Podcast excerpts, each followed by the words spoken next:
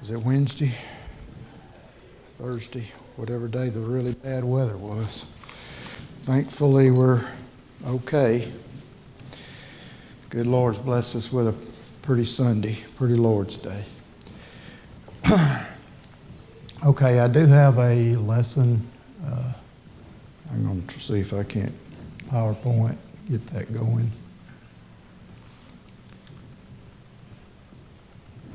Am I doing something wrong?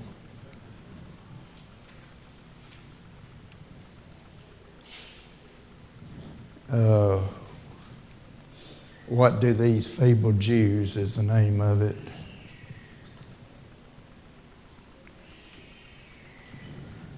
So we're on lesson uh, 24 in your in your books, and uh, there it is. Thank you very much there.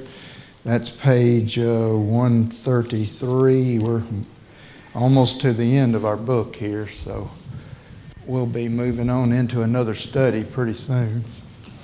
Um, this week's lesson will be both a review and an expansion of last week's lesson that Brother Chris taught us on Nehemiah. We'll really kind of dig into Nehemiah and uh, what we should remember him for, that sort of thing. So, um, what do these feeble Jews was kind of a sarcastic statement that was made by Sanballat, the Horonite, in Nehemiah 4 2, and he made fun of the Jews for attempting to rebuild the walls of Jerusalem. The entire city of Jerusalem, including the temple, had been destroyed in 586 BC during the siege by King Nebuchadnezzar of Babylon at the time of King Zedekiah of Judah in the southern kingdom. This was, this was during the third deportation, uh, third deportation of the Israelites to Babylon. And the first one occurred in 606 BC. Okay, so yeah, we're working there, aren't we, Tim? Appreciate it. Sure. Okay. Okay, that'll do. Thanks, Jim. So we'll go back here. Looks like we're we're working there, so that's good. Um, as a 70 year exile had been prophesied by Jeremiah in Jeremiah 29:10, and after the conquest of Babylon by the Persians, their captivity ended when King Cyrus II, this is Cyrus the Great, of Persia allowed them to return to the Holy Land and rebuild the temple and the, and the altar. Upon their return from exile in about 536 BC, uh, Zerubbabel and Joshua. Uh, this is not the Joshua that uh, conquered Canaan, of course, but he's a Levite who was one of the first returnees spoken of in Nehemiah 7 7. Um, they rebuilt the temple, and the construction was completed 20 years later by 516 BC. Rebuilding the walls, however, had not been done and leaving them very vulnerable. Um, so, so what, what, should, what, what happened next? Okay. Who is Nehemiah? In the 20th year of King Artaxerxes I of Persia, and this is around 445 BC, uh, Nehemiah was among the, those exiled to uh, Susha, also uh, known as Susa, modern day Iran. This was 765 miles from Jerusalem. Nehemiah was the cupbearer to the king working in the royal palace he may have been appointed to his position by Queen Esther because she, of course, was the husband, was the wife of, of uh, Xerxes, who was a Persian king from 486 to 465 BC. The cupbearer was a very important position of trust appointed by a king because the, cup, the king could be poisoned by an evil cupbearer who served the king tainted wine with poison. You may recall back in, in Genesis chapter 40 when Joseph was interpreting the dreams of the cupbearer and the, um, and the baker.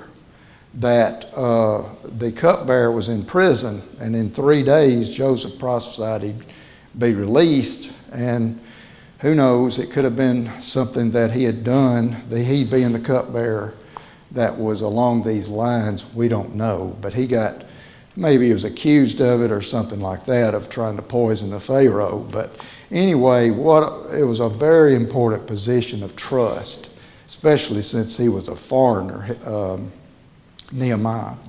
Upon learning that the walls of Jerusalem were broken and the gates of the city had been burned, the, and the Israelites living there were in great distress and reproach, he asked the king for permission to return to Judah and rebuild the walls. Artaxerxes, the Persian king, appointed Nehemiah governor of Judah, uh, which is now a uh, Persian province, and allowed him to return and rebuild the walls. He sent back with him letters explaining his support and how it would be, uh, how he would be, have full control on how it was to be done. And he could use the, the king's forest.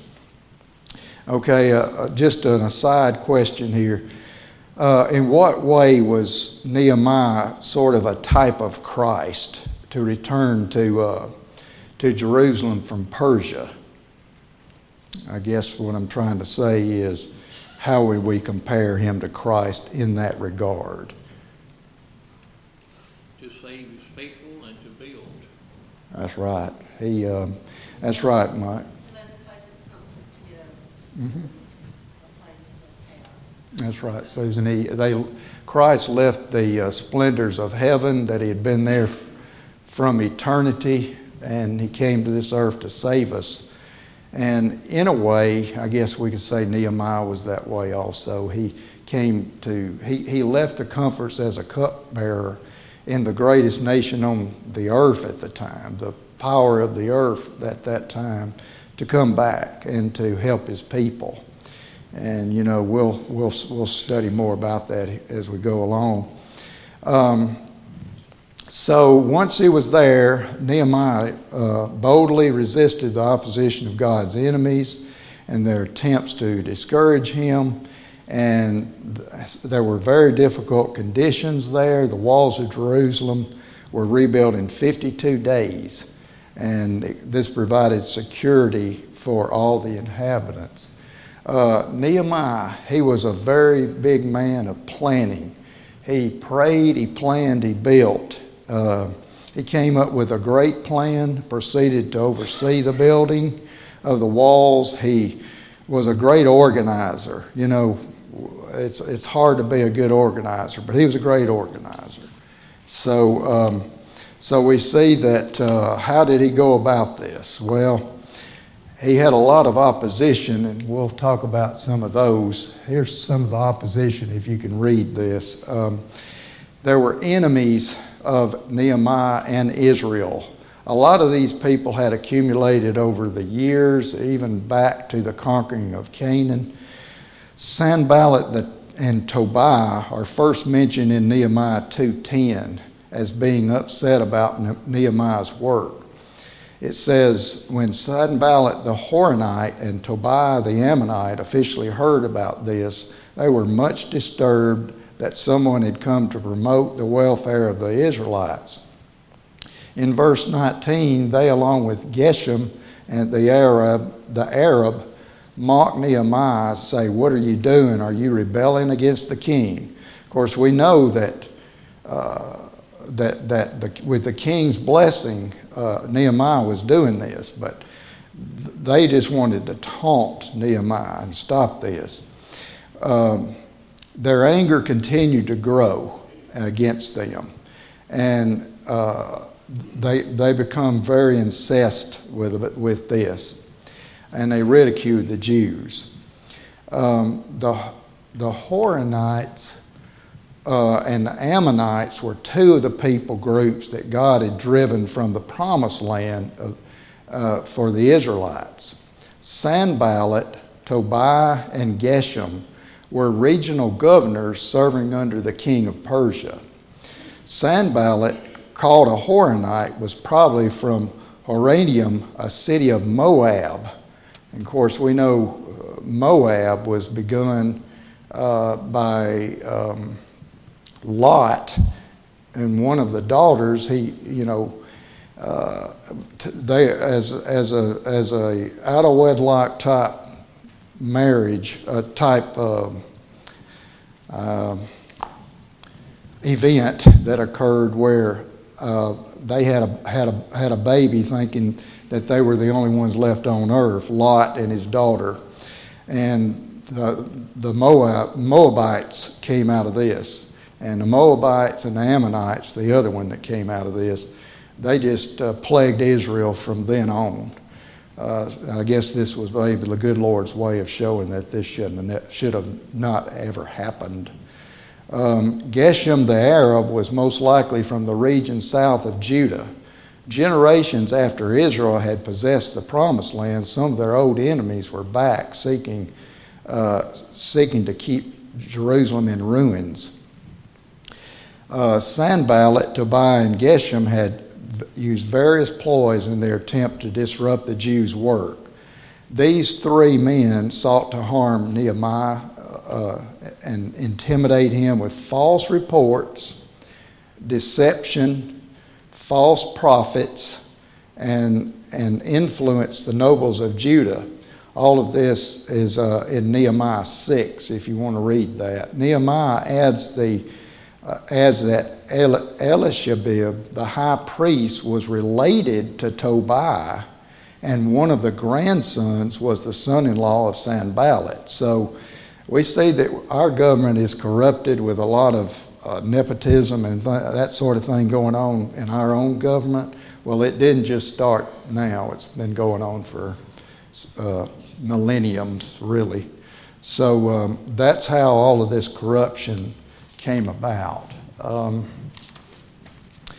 in Nehemiah 4 2 and 3, it says, And Sanballat spake before his brethren and army of Samaria and said, What do these feeble Jews? Will they fortify themselves? Will they sacrifice? Will they make an end in a day? Will they revive the stones out of the heaps of the rubbish which are burned? Now Tobiah the Ammonite was by him, and he said, Even that which they build, if a fox go up, he shall break down their stone wall. Uh, we see how these evil men were, uh, how evil these men were just by their conversation. And, you know, we can compare this to atheists and agnostics of our own world today, in that they, uh, you know, a lot of times when people can't be successful at something or if they can't progress in this world, uh, what do they do? They just try to knock down everybody else. So, that's kind of what's happening in, in this regard, especially all they're trying to do is protect themselves with a wall, you know. So, um, so, um, and the one who sounded, let's see, getting ahead of myself. The, uh, the efforts of Sanballat, Tobiah, and Geshem were futile, and the simple reason was that they were fighting God's plan. They tried to stop Nehemiah's efforts to build the wall. They tried to discourage him by saying the wall would crumble easily, and when the Jews continued to build the wall anyway, they even tried to convince Nehemiah to flee inside the temple at night and so he would be safe. All the while, they had a plan to assassinate uh, uh, Nehemiah and in an effort to stop the wall construction.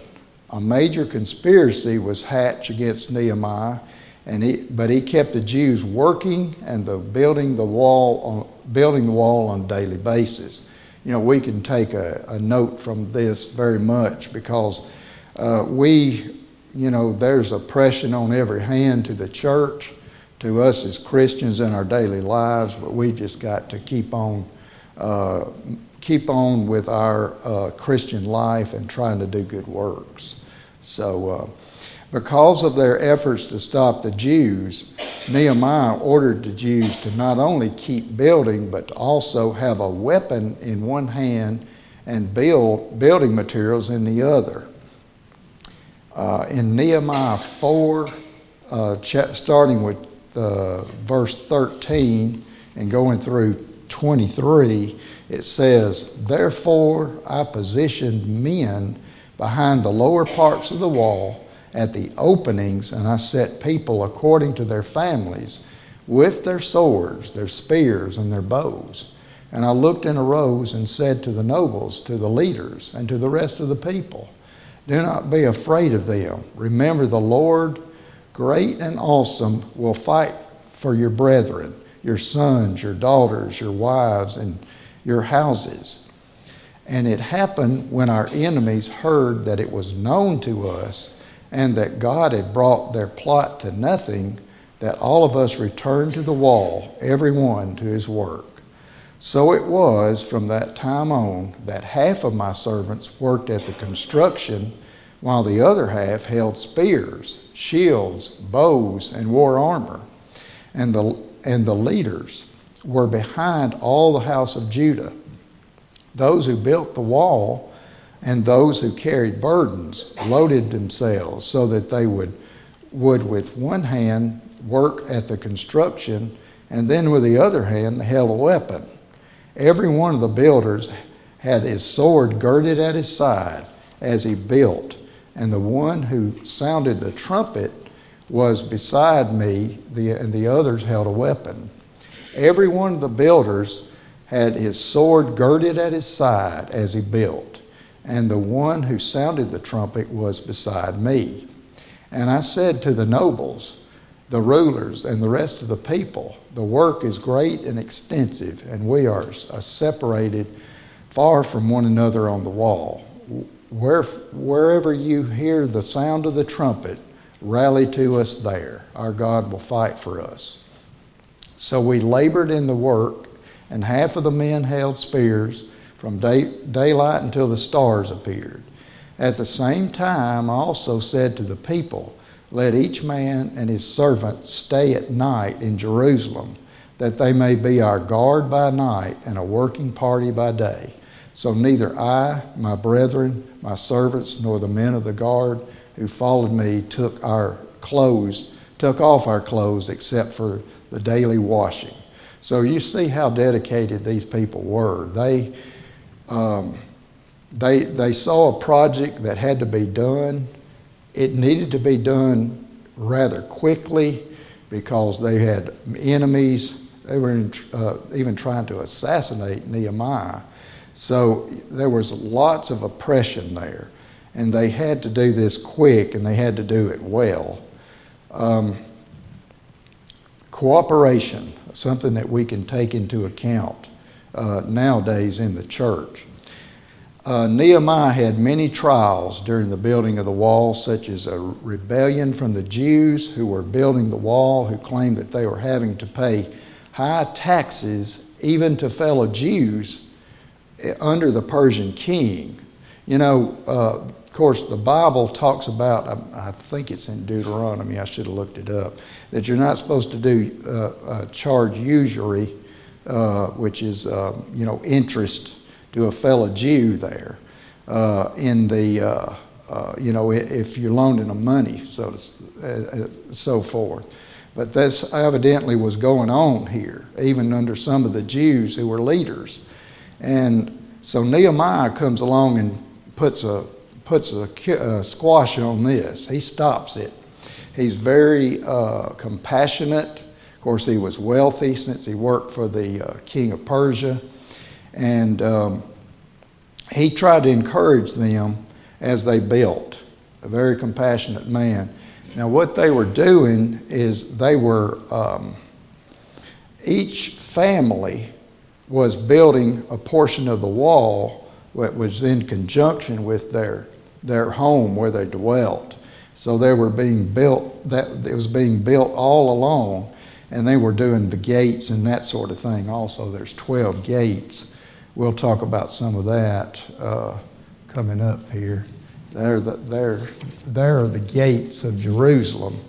And there's a lot of symbolism going on with those gates, too, that we'll talk about. The Israelites worked on the wall consistently by family units, according to Nehemiah 3. They built the 12 gates of Jerusalem, uh, including the fish gate, the sheep gate, the valley gate, horse gate, the dung gate, fountain gate, water gate, and others. And they uh, did not rebuild, rebuild the wall of Hezekiah. Hezekiah had a large uh, wall that he had had built during his time, uh, which was several, a couple hundred years before. The walls were 400 years before. The walls were sturdy, taller than they had been during the initial construction prior to the Babylonian destruction. Uh, and the, Israel's enemies heard about this. They were afraid, humiliated, and lost their self confidence because they realized that the work had been done with the help of the power of God and that therefore God was with them. You know, when they, uh, you'll read throughout the Old Testament and even in the New that when God was behind something, a lot of these uh, pagan or a lot of these non God fearing leaders noticed it and they backed off. You know, um, for example, back when I believe it was when Isaac went into um, Egypt and he told his he told uh, the uh, Pharaoh Abimelech that he, he told him that his uh, it was Gerar I believe actually that he told him that it was his sister uh, his wife was his sister well he was she was a half sister and um, he noticed that uh, he was getting plagues and things like that and, and, and Abimelech said, Well, why? You know, why is all this happening? Uh, who is your God? And he told him, of course, he told him his God was the God of, was Jehovah, the one who created the universe. So he had great respect, and he said, Let me give you a bunch of sheep and cattle and get out of here, you know. So he goes back to his homeland. And so a lot of these people, you know, Pharaoh, he even knew that, uh, he knew that God was the real God uh, because you know all those plagues, most of the plagues were anti their gods, and uh, so you know uh, same situation here. These these uh, Ammonites and uh, all of these Moabites and some of these other Horonites, they knew that Nehemiah had help from the good Lord in all this situation. Um, by the way, during an archaeological dig around Jerusalem, concrete rock, uh, rock blocks of this wall have been discovered in the past couple hundred years. I think it's back in the 1800s. Um, they discovered that these blocks were very sturdy, even though the archaeologists could not tell when, where, tell uh, he, they could tell that they were built in haste. So, in other words, they were built in haste, but they were still sturdily built. Um, so, this shows that, uh, you know, that, that uh, God had to been behind this for them to do this in 52 days, and it turned out to be as sturdy of a wall as it did, being built in haste. Um, you know, this 12 gates thing, we could study about that too. It's um, the number 12 is like represents completeness and perfection and that sort of thing.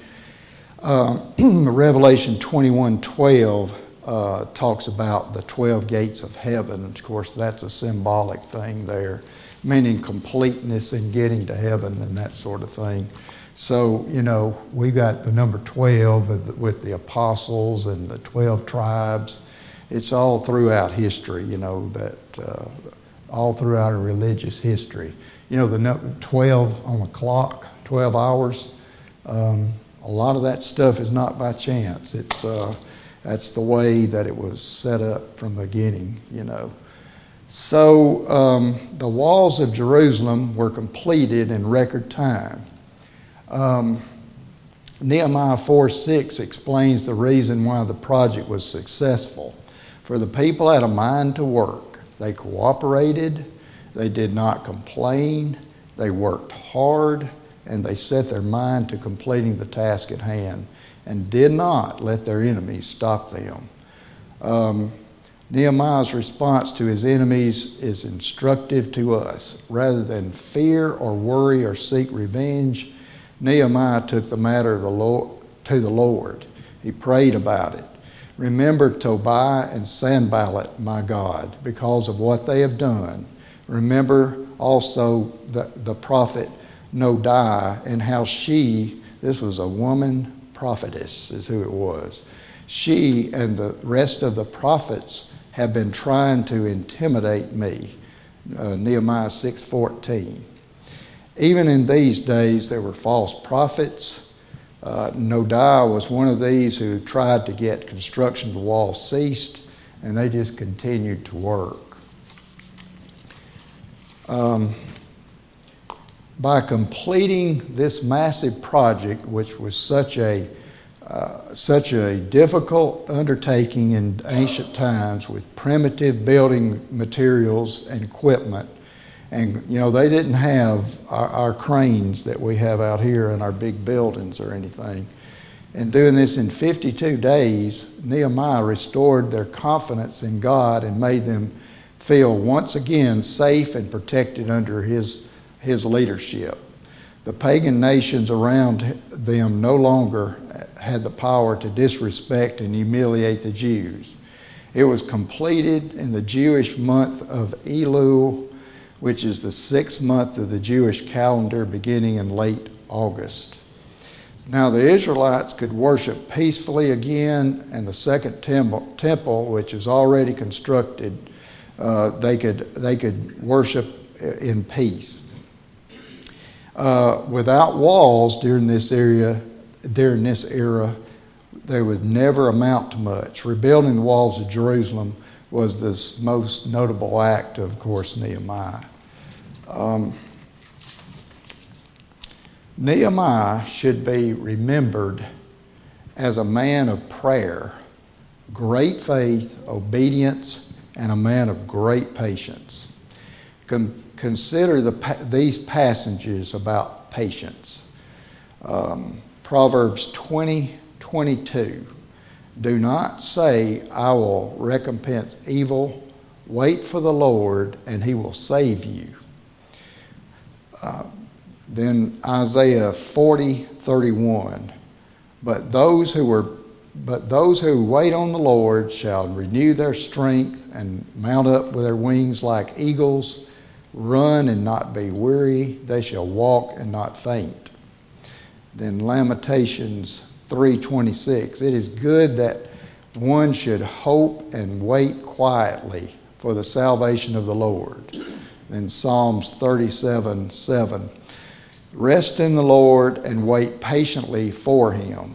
Do not fret because of him who prospers in his, da- in, in his way, because of the man who brings wicked schemes to pass.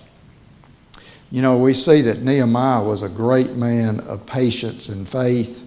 Um, one of the reasons he is regarded as one of the greatest God centered leaders of the Old Testament. Uh, his patience was rewarded. Uh, he represents a noble example of true patriotism. It's founded on the fear of God. Uh, in Nehemiah 5:15 and seeking the religious welfare of his state. His respect for the divine law and his reverence for the Sabbath, uh, his devout acknowledgement of God in all things, his practical perception of God's character, and his union of watchfulness and prayer, his humility in ascribing to the good in himself to the grace of God in other words, he didn't take any of these, of this rebuilding of the wall or what he had done and say, I did it. He said that the Lord helped me by God's grace and are all highly commendable. Few books of the Bible contain a richer illustration of true religion taught by example than the book of Nehemiah. Um, uh, let's don't go there yet. Um, it was God who empowered Nehemiah with strong conviction, determination, and a sense of duty to the nation, but above all to his God. Despite strong, persistent opposition from Sanballat uh, and Tobiah, who tried to impede the construction of the wall. Uh, Nehemiah was not deterred from his goal. His enemies scoffed at his attempts, threatened to, to attack and the workmen, and even to kill Nehemiah. But he, he persisted in, through his faith. There are few men in the Bible who exemplify the strength of character, faith, and trust that God uh, exemplified, through, exemplified through Nehemiah. As it, as it were not enough, imagine having to deal with discouragement, hardship, and, and the fellow citizens who were distressed because of greedy callousness of nobles and rulers. And to make matters even worse, some of the rulers conspired to try to, to, uh, to kill, it, kill uh, Nehemiah. No wonder the prophet Daniel described this period in his prophecy in chapters 7 through 12, and specifically in Daniel 9, that these were troublesome times and, and that, would, that it would require great men of faith to get through them. When first faced with opposition, he answered his adversaries, The God of heaven himself will prosper us. Therefore, we, as his servants, will arise and build, build, rebuild. We never flinch from our first conviction. Such courage and heroism should encourage us to do the same today. Nehemiah's efforts to rebuild the wall exhibited his important component of faith, and he physically did not part did not did his part to complete the project. Even though Nehemiah had the authority, he and his family did not extract taxes from the Jews while they were building, and neither did he require real estate from his personal benefit and use. He focused his he focused his um, attention on completing the work of the wall, and it is remarkable that he was able to do this and provide food for the, for the people as they, as they worked. Nehemiah showed concern for others, yet, in spite of this, I did, did not demand the governor's provisions because the, the bondage was heavy on these people already. Nehemiah was truly an outstanding servant of God, willing to set a high standard, uh, uh even if it meant personal loss discomfort, or pain. He was truly an outstanding servant, willing to set, uh, willing to encounter personal loss or discomfort or pain. The, uh, the latter part of the book of Nehemiah describes how he reinstituted the Feast of Booths, which is the feast of ingathering at harvest of first fruits, uh, the pilgrimage to Jerusalem to show thanks for the harvest and and, and that sort of thing. Uh, and then the Jews as, assembled in, in uh, penance and prayer, recalling the past sins. He fulfilled, he fulfilled uh, of fulfilled promises. They were all given, uh, they agreed to separate from their surrounding peoples to keep the law, and they repopulated towns surrounding Jerusalem. Twelve years later, Nehemiah returned to to Susa and then came back to Jerusalem and noticed that they had been backsliding. He asked for reformation and praise to God. In Ezra 10 and Nehemiah 13, the Jews make the hard decision of divorcing foreign wives and cleansing the genealogy. And the genealogy had to be cleansed because Christ was going to be coming from it, that this genealogy four centuries later. So we've said all that to talk a little bit about church cooperation today. As in the days of, of Nehemiah, the church needs good leadership, as shown by Nehemiah, how he had overseen the building of the new walls. We, as members of the church, need to cooperate with uh, elders and deacons and help uh, any way we can fellowship is just as important as leadership. We must have goals as a church and work together to achieve them and do everything within our power to cooperate to achieve the goals. We must pray for the work of the church as Nehemiah did, and then our goals can be accomplished and work toward them. As these Jews were called feeble but overcame this label by being successful in rebuilding the walls of Jerusalem in only 52 days, we need not to sell ourselves short and accomplish with teamwork, cooperation, and foresight the goal of the church, which is to evangelize the world and to remain faithful. Our attitude is key to our success, and we want to be successful and strive for a strong and successful congregation of the Lord's, Lord's people. So I've got three minutes, and we can talk about anything you want to talk about in this lesson or comment on any, any of this lesson. Good background material, great job. Thank you. Um, I thought it was real interesting. I, I, I, studied a little bit last night about Cyrus the Great, and I thought that was a really good uh, study. He, um, he was one of the most compassionate world leaders ever. Um, he, um, unlike the Babylonians, he didn't want to take people and flay them when he conquered all these countries and whatnot, or, you know, burn them at the stake or any of that kind of stuff. He actually made quotes that said, you know, if you make people your friends, even if you're lording over them, then that'll go a lot further than they will love you forever type thing. I wish I could should have I should have written down some of those quotes, but he uh, he actually, even though he'd conquered a lot of nations and they were at that time the greatest nation, they ended up conquering the the Medes. The Medes and the Persians uh, defeated the Babylonians. Well, Cyrus ended up beating the Medes and became Persia became the greatest nation until uh, uh, Greece took over a couple hundred years later. But the compassion of Cyrus, uh, the the Great, was was really, you know, kind of led to the Greek to the Greeks taking over because Alexander and the Greeks, you know, that's where democracy came from, uh, that form of government and, a, and, it was kind of a precursor, Cyrus's Persia, to, to the Greeks and democracy and that sort of thing. But you know that's a real interesting study if you ever want to go and kind of kind of dig into that somewhat.